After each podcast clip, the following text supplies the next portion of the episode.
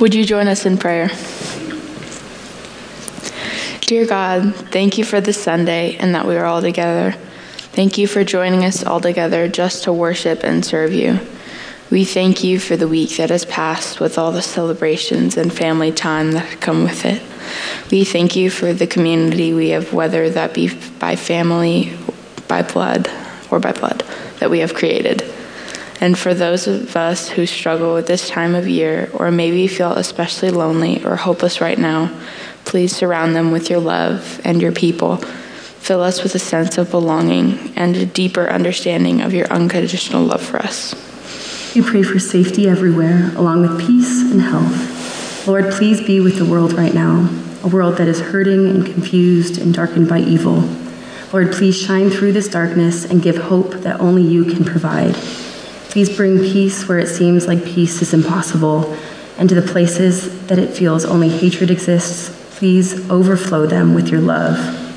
And Lord, as we enter into a season of Advent, keep us thankful for everything that you have done for us and everything you still do for us. Please slow us down and ready our minds and our hearts to receive you.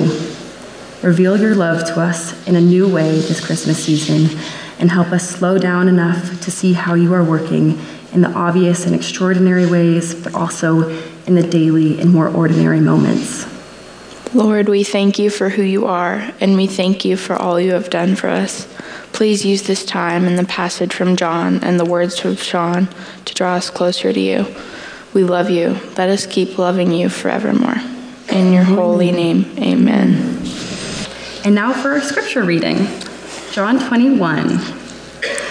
After this, Jesus revealed himself again to his disciples by the Sea of Tiberias, and he revealed himself in this way Simon Peter, Thomas, called the twin, Nathanael of Cana in Galilee, and the sons of, Je- uh, of Zebedee, and two others of his disciples were together. Simon Peter said to them, I'm going fishing. They said to him, We will go with you. They went out and got into the boat, but that night they caught nothing. Just as the day was breaking, Jesus stood on the shore, yet the disciples did not know that it was Jesus. Jesus said to them, Children, do you have any fish? They answered him, No. He said to them, Cast the net on the right side of the boat, and you will find some. So they cast it, and now they were not able to haul it in because of the quantity of fish. That disciple whom Jesus loved, therefore, said to Peter, It is the Lord. When Simon Peter heard that it was the Lord, he put on his outer garment, for he was stripped for work, and threw himself into the sea. The other disciples came in the boat, dragging the net full of fish, for they were not far from the land, but about a hundred yards off. When they got out on land, they saw a charcoal fire in place, with fish laid out on it and bread. Jesus said to them, Bring some of the fish that you have just caught. So Simon Peter went uh, on board and hauled the net ashore, full of large fish, 153 of them. And although there were so many fish, the net was not torn. Jesus said to them, Come and have breakfast. Now none of the disciples dared ask him, Who are you? They knew it was the Lord. Jesus came and took the bread and gave it to them, and so with the fish. This was now the third time that Jesus was revealed to the disciples after he was raised from the dead. When they had finished breakfast, Jesus said to Simon Peter, Simon, son of John, do you love me more than these? He said to him, Yes, Lord, you know that I love you. He said to him, Feed my lambs, he said to him a second time.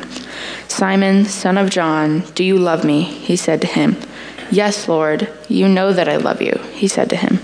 Tend my sheep, he said to him the third time. Simon, son of John, do you love me? Peter was grieved because he said to him the third time, Do you love me? And he said to him, Lord, you know everything. You know that I love you. Jesus said to him, Feed my sheep. Truly, truly, I say to you, when you were young, you used to dress yourself and walk wherever you wanted. But when you are old, you will stretch out your hands, and another will dress you and carry you where you do not want to go.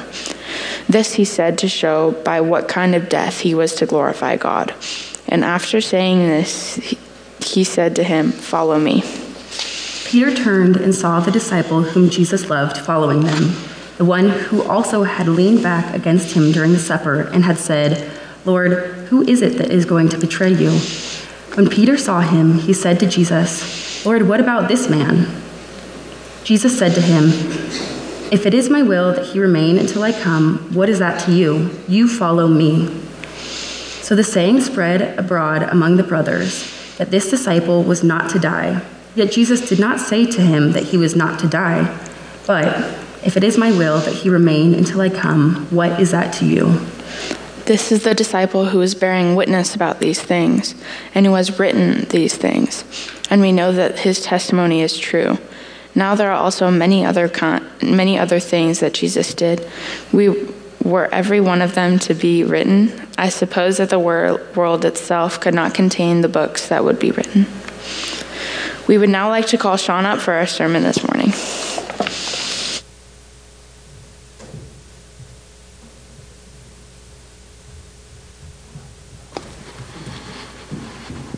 Didn't they do great? job, Jenna and Sarah. And good morning. As you can tell, we are back in the Gospel of John today. And actually, after three and a half years, this is our last chapter in John, our last passage in John. Amazing. We began this uh, book with me preaching in my house. if you were around at that time, the pandemic had just started and I began preaching in my living room. But we'll finish today by God's grace. Well, thanks to Brian for taking last week as I was sick, and uh, I still have a lingering cough, so I'm praying that it won't hit me for the next 35 minutes. But the text we skipped last week was an appearance of the risen Jesus specifically for Thomas. So this was at the end of chapter 20. And that appearance established Thomas as a first hand eyewitness of the risen Jesus, which means he can now be a sent one. He can go and tell the good news. He's authorized to go and tell the good news of the gospel. but more importantly, in that encounter, Thomas made the greatest declaration in the Gospel of John. If you remember, the kids acted it out perfectly, uh, if you were here last week. After the, the encounter, Thomas declares, My Lord and my God. It's the greatest declaration in all the Gospels, really.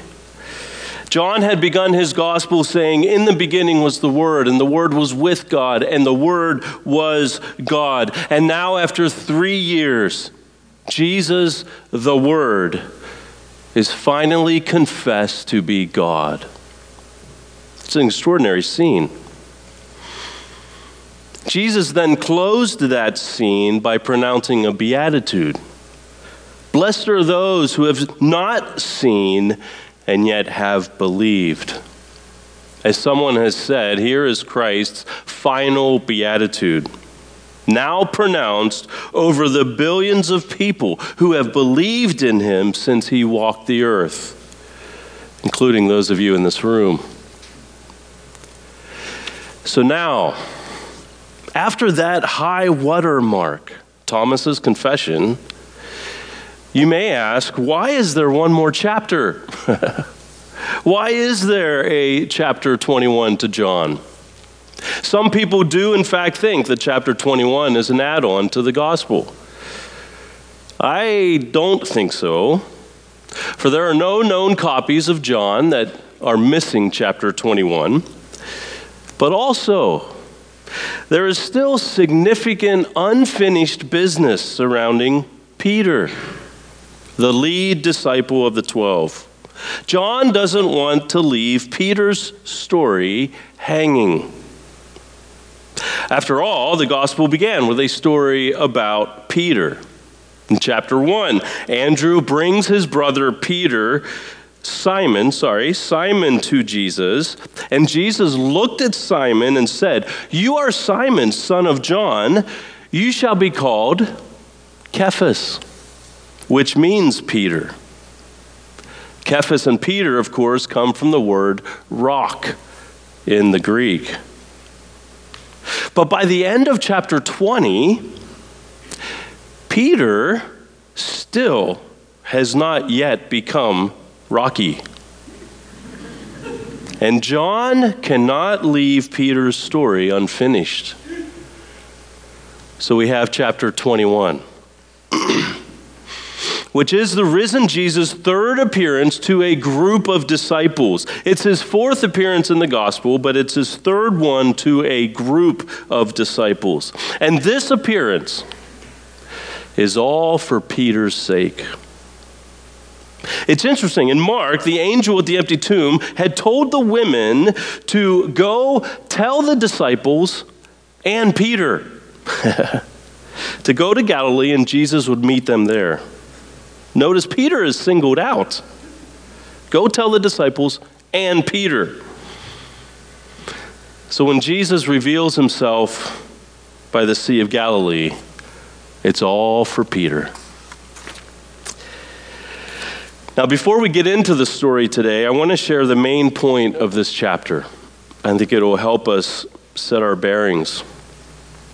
Here's the main point Jesus being alive after his crucifixion impacts all of human existence. Along with Peter's story, what John wants us to know before we leave his book is this because Jesus lives, when you believe in him, the full scope of human existence is impacted. Jesus being alive strongly impacts our future, strongly impacts our present, and strongly impacts our past. So let me explain. Because Jesus lives, we who believe in him now have a new, hope filled future. Nothing that threatens to undo us can destroy him or us. That's real hope. And because Jesus lives, we who believe in him now have a new present. Every moment of every day is now lived with him. We're never alone. That's really great news, isn't it? And because Jesus lives, we who believe in him now get a new past. It sounds strange, doesn't it? But wonder of wonders, it's true. As strange as it sounds, this is what Jesus does for Peter in chapter 21. He rewrites Peter's past so that Peter can now be free to enter into a new present and a new future. And he will do the same for us if we allow him to. Okay, so let's now enter our text today. As we walk through our passage, I'm not going to read it again, so I invite you to keep the text and the worship guide in front of you as we go. in the first few verses, what we find is that Peter and the other disciples have gone back to fishing. This is the one thing they knew how to do before Jesus called them into discipleship. Many commentators are troubled by this fact. They find it hard to believe that men who had actually seen the resurrected Jesus would so quickly go back to their old way of life. But is that so difficult to imagine? I mean, look at us. Now, we haven't seen Jesus in the same way as they had, but we do believe he's alive, don't we? Amen? We know that by his death he has conquered the power of sin, evil, and death. We know he's the Lord of all creation. And we know that his kingdom, his new world order, is breaking into the world. And yet, we keep going back to business as usual, don't we? We keep living according to old patterns of life, don't we? We keep living as if nothing has really happened, don't we? The fact that Peter and the others went back to fishing makes the story all the more believable. Peter and the others still have not come to grips with the resurrection. I mean, even though Jesus had predicted it and they had seen him alive, there was simply no historical precedence for the resurrection. So when it happened, it simply didn't fit into any real life paradigm. And as we all know from our experience, changing our worldview takes time. And it was taking time for these men to get used to the fact that the man crucified on the cross was really alive. And they weren't sure what to do with it. They were confused, they were disoriented, and they did what the rest of us do when we are confused and disoriented. They went back to their comfort zone. They went fishing. But for Peter, it's a little different. It's more than simply confusion and disorientation, which has caused him to go back to fishing. In his mind, he feels unworthy to be a disciple. Peter feels unworthy of a relationship with the risen Jesus. Because of his denials, as far as he's concerned, he's disqualified himself from this new reality. Ever felt like that? Ever felt like you were disqualified from being a disciple of Jesus? I have. Yes, all the others have or had deserted Jesus, but Peter specifically disowned his friend, even after saying he wouldn't.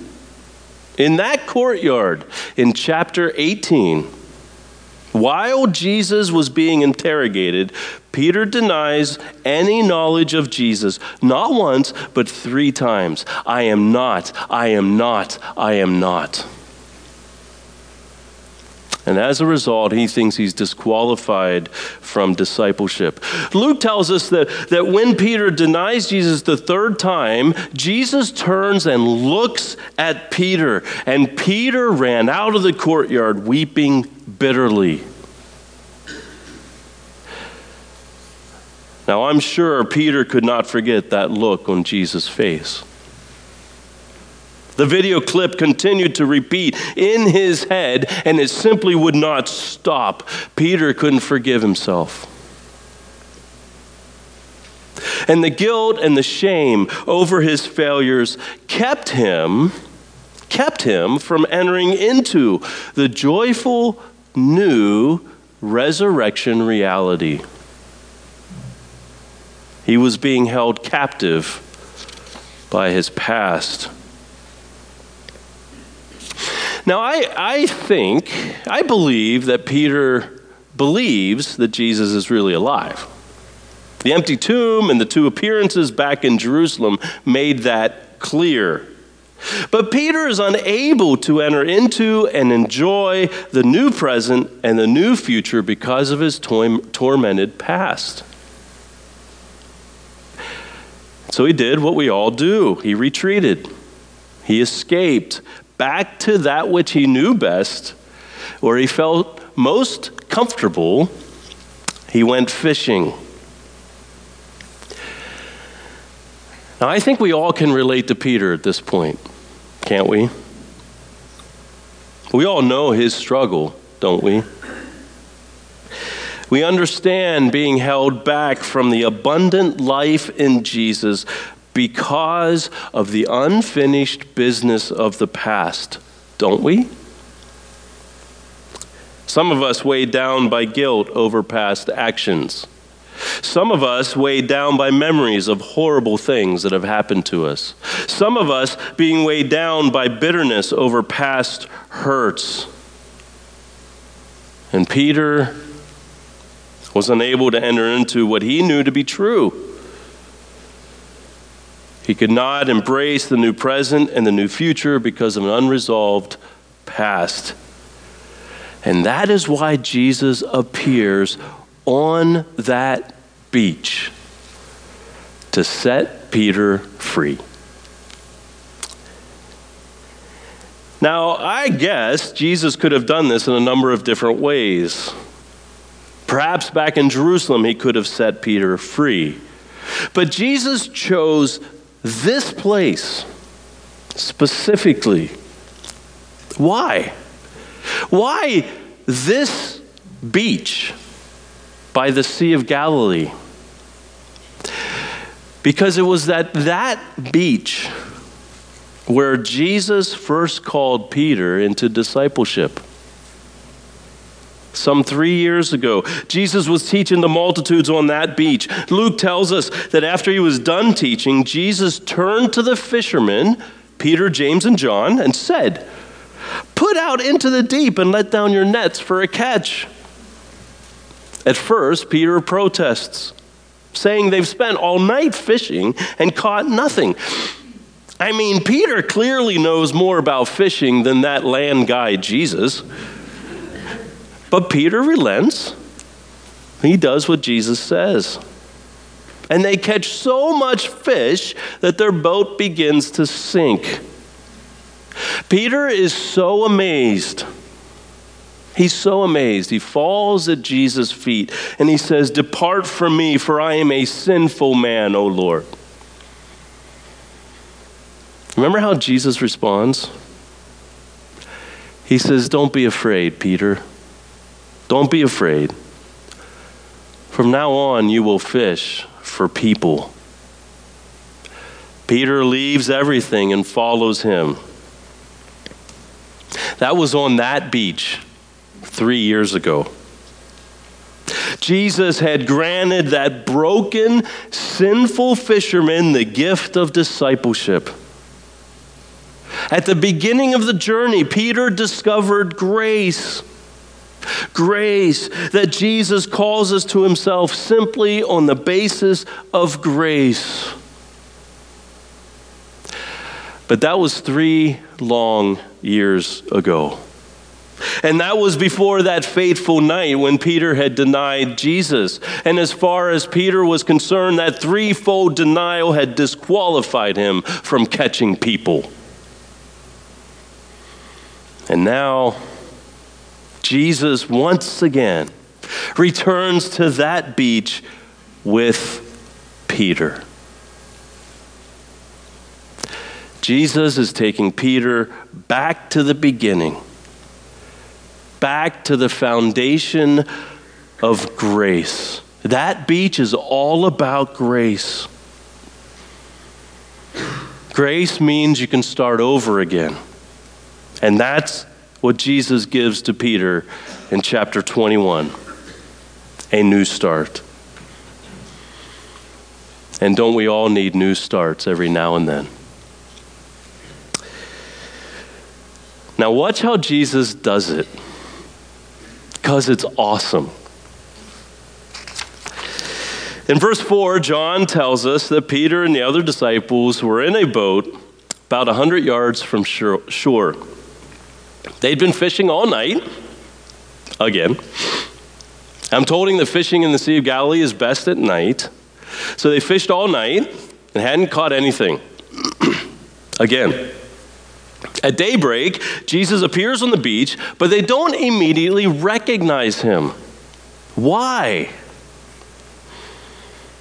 For one thing, they're not expecting Jesus to show up at work. I mean, who expects Jesus to show up at work? Do you expect Jesus to show up at work? For another thing, although he's the same Jesus, there is something different about him. Jesus then yells at them from the shore Children, do you have any fish? Children. It's a tender and intimate term for his disciples. No, they yell back. So Jesus responds Cast the net on the right side of the boat and you will find some. At this point, I have to imagine the disciples looking at one another and saying, We've heard this before, haven't we? and when they cast it on the other side, they were not able to haul in the catch because of the quantity of fish. Now, for those of you who have journeyed over these last three and a half years, you'll know that abundance is a major theme in this gospel.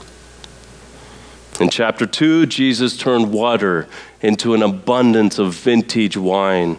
In chapter 6, Jesus provided an abundance of bread and fish for 10,000 people. In chapter 10, Jesus, the Good Shepherd, promised an abundant life for his sheep. And here he is, added again, chapter 21, an abundance of fish. 153 large fish, to be exact. That's a big catch. So, what does John mean by 153 fish? What does he mean by the number 153? Answer I don't know. But, uh, but if I were fishing all night and hadn't caught anything, I would count every single one too. No one's quite sure what 153 means, which means there are entire books written on it. but it probably refers to mission in some way, meaning when the risen Jesus is present, mission will be abundantly fruitful. With the risen Jesus present, people will be drawn to him and will be caught by him. So when they catch this load of fish, it clicks for John, the beloved disciple, verse 7. He recognizes that it's Jesus. But as at the empty tomb back in Jerusalem, Jesus or John sees first, but Peter acts first. Peter goes for it. He immediately puts his outer garment on to swim to shore. In that time, it was customary to always greet someone with your outer garment on. I guess it's no different from today. So Peter puts his outer garment on, jumps in, and starts swimming to shore. When he gets to shore, he sees that Jesus has prepared a breakfast of fish and bread for the disciples. And once they all get there, he serves the disciples the fish and the bread. The gospel began with Jesus' command to come and see. It ends with Jesus' command to come and eat. Now, what's extraordinary here, don't miss this is that Jesus serves them. Isn't that amazing? Even in his resurrection, he's still serving. He's still a servant. He didn't come to be served, but to serve.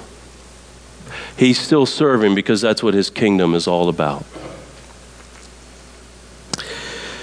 John says that Jesus had prepared the fish and the bread over a charcoal fire. Now, for those of you who are with me in chapter 18, you know where I'm going now. John is always careful with his details, and so here, it's a charcoal fire. And why a charcoal fire? Because that's exactly the place where Peter denied Jesus three times around a charcoal fire the part of Peter's past that's holding him captive and holding him from entering into the new present and the new future is all tied up with a charcoal fire. I said it back in chapter 18, I'll say it again. In Liberia, charcoal was a common product to sell. So there's charcoal fires everywhere.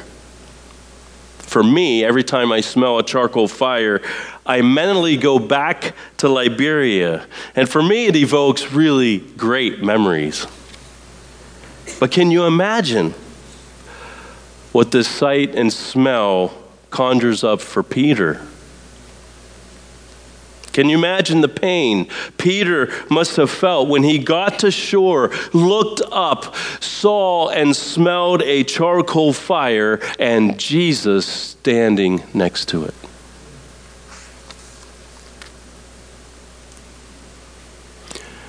Over the last few weeks, it had been bad enough in Jerusalem every time Peter had encountered the charcoal smell. And now, here it is again along with Jesus. Here they stand, face to face, eye to eye, around a charcoal fire set intentionally by Jesus. See, Jesus was forcing Peter to face the unfinished business of his past. Jesus is meeting Peter in that pain that is keeping Peter from moving into his new life. And I think it tells us that we need to be careful when we want to run from pain. Not all pain is destructive, some is. But some pain leads to growth and wholeness. Some pain might just be the result of the Good Shepherd looking for a lost sheep. Now watch what Peter what Jesus does with Peter. After eating breakfast, as Peter is staring at the charcoal fire and he's smelling the smoke, his mind begins playing the old video clip does he see the servant girl who first questioned his association with Jesus? Does he hear her words? You also are not one of this man's disciples, are you? Does he hear himself say, I am not? While this is running through his mind, Jesus catches his eyes. He asks Peter an interesting question. Verse 15 Simon, son of John, do you love me more than these? Notice he is Simon. He's not yet Rocky. But what does Jesus mean by more than these? Was Jesus asking whether Peter loved him more than these men love him? Maybe. Or was he asking whether Peter loved him more than he loves these other men? Maybe. Or was he asking whether Peter loves him more than he loves these nets in the boat? I tend to lean toward this option. Simon, do you love me more than that which you know best? Do you love me more than that which makes you comfortable? And looking at Jesus across the charcoal fire, Peter answers, Yes, Lord. You know that I love you. I can imagine this being a little bit of a tense moment. How will Jesus respond to Peter? Will Jesus rub Peter's failure in his face? Well, Peter, why did you let me down then? Answer no. Jesus looks at Peter and says, Feed my lambs. Wow. If that would have been me, I would have smeared it all over Peter's face. Not Jesus. Feed my lambs. I can imagine Peter kind of looking around and saying, Who, me? You're talking to me? You're going to trust your lambs to me? Peter looks down at the charcoal fire again. This time, does he see the soldiers warming their hands over the fire? Does he hear their question to him? You also are not one of his disciples, are you? Does he hear himself respond, I am not? And while this clip is running through his mind, Jesus looks at him a second time and says, Simon, son of John, do you love me? And for the second time, Peter responds with, Yes, Lord, you know that I love you. It's another tense moment. What will Jesus say this time? Will he chew him out this time? Answer no. Jesus looks at Peter and says, Tend my sheep. And for the third time, Peter looks down at the charcoal fire, and this time does he see the servant of the high priest and hear his question to him Did I not see you in the garden with Jesus? Does he hear his response again? I am not. Does he then hear the, the rooster crow? And while that clip is running, Jesus looks at Peter for a third time and says, Simon, son of John, do you love me? At this point, John says Peter is grieved because Jesus asked him a third time. This is probably because Peter doesn't understand yet what's happening. He doesn't understand why this has to happen three times. And he responds with, Lord, you know everything. You know that I love you. For sure, Jesus will drop the hammer now, won't he? You've got an integrity problem, Simon. Once again, no. Jesus looks at Peter and says, Feed my sheep. I'm entrusting my people into your care. Then, verse 19 Peter hears those same words he thought he'd never hear from Jesus again. Those words he thought he was disqualified from ever hearing again. Follow me. Simon, I know who you are, and I want you to follow me. Wow. Do you see what Jesus has done? And do you see why this has to be the conclusion to this gospel? I mean, it's so wonderful, isn't it? Jesus has healed Peter by rewriting his past. From now on, whenever Peter would see a charcoal fire, he would remember a different past. I mean, I'm sure he would not have forgotten his three denials. But from now on, he would also remember that around a charcoal fire, he had affirmed his love for Jesus three times. From now on, a charcoal fire, the sight and the smell will trigger a new video clip in which he sees Jesus cancel out his three denials and he sees Jesus accept him and restore him into fellowship. And he hears Jesus commission him with shepherding Jesus' flock. Simon can now become Rocky.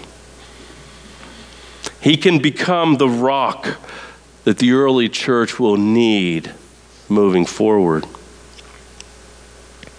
As someone has said, the Good Shepherd had found a wounded sheep stuck in the thicket of the past, and he came and he freed him. The enemies of the past had been dealt with. Peter will no longer be looking backward.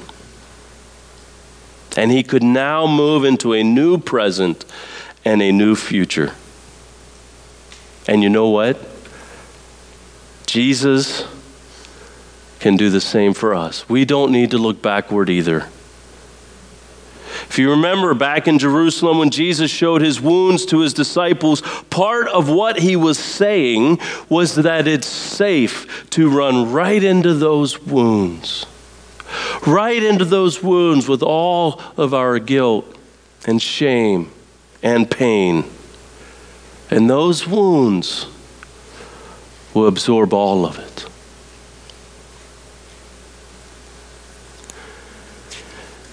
But there's still one more thing. One more thing that was keeping Peter from moving forward. The last five verses. And I'm going to invite the worship team up here as I, as I close.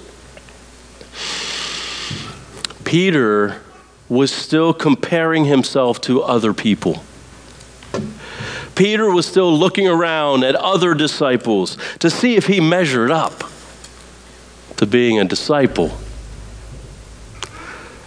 After Jesus told Peter about what would happen to him in the future, Peter looks at John and says, Lord, what about this man? Jesus responds, If it is my will that he remain until I come, what is that to you? You follow me. You follow me. I think he's saying the same thing to us as we leave this book. As we now go from here, don't look backward, but also don't look sideways in comparison.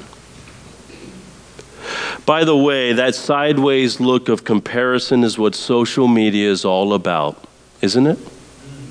You young people can tell me that. we need to be careful with that, don't we? Don't look backwards and don't look sideways.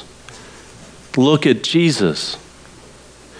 You follow him. Keep your eyes on him. If it's Jesus' will for others to do other things and remain longer, what is that to you?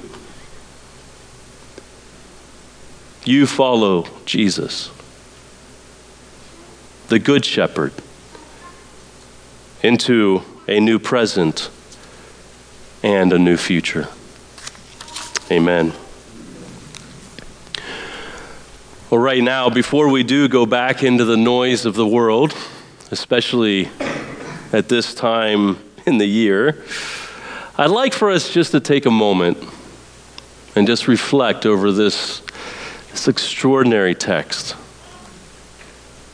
As the band plays, I'd like for us to ask ourselves what is our charcoal fire? In other words, what's, what's holding you back from entering into and enjoying this, the abundant life that Jesus wants to give you. For a moment, don't ignore it. Don't run from it. For a moment, let the risen Good Shepherd meet you there. And ask the, the risen Good Shepherd to meet you in the guilt or the shame or the anger or the resentment or the bitterness or the fear or the failure or the memory or the comparison. Ask Him to reveal His grace and His truth to you. I can't promise that something will happen right now in this instant, but what I can promise is that when we invite the Good Shepherd to the charcoal fire, he will one day set us free. And we will be free indeed. Because this new world, this new world that he died to bring into being, is grounded in grace. Now receive this benediction. As you go from here, don't look backwards. Don't look sideways. Instead, fix your eyes on Jesus, the author and perfecter of our faith, who for the joy set before him endured the cross, scorning its shame. He died and was buried, but that did not end the story. Wonder of wonders, he is risen. Risen indeed. Good job. And he now sits at the right hand of the throne of God, and he is with you always through his Spirit to the very end of the age. Amen. Amen.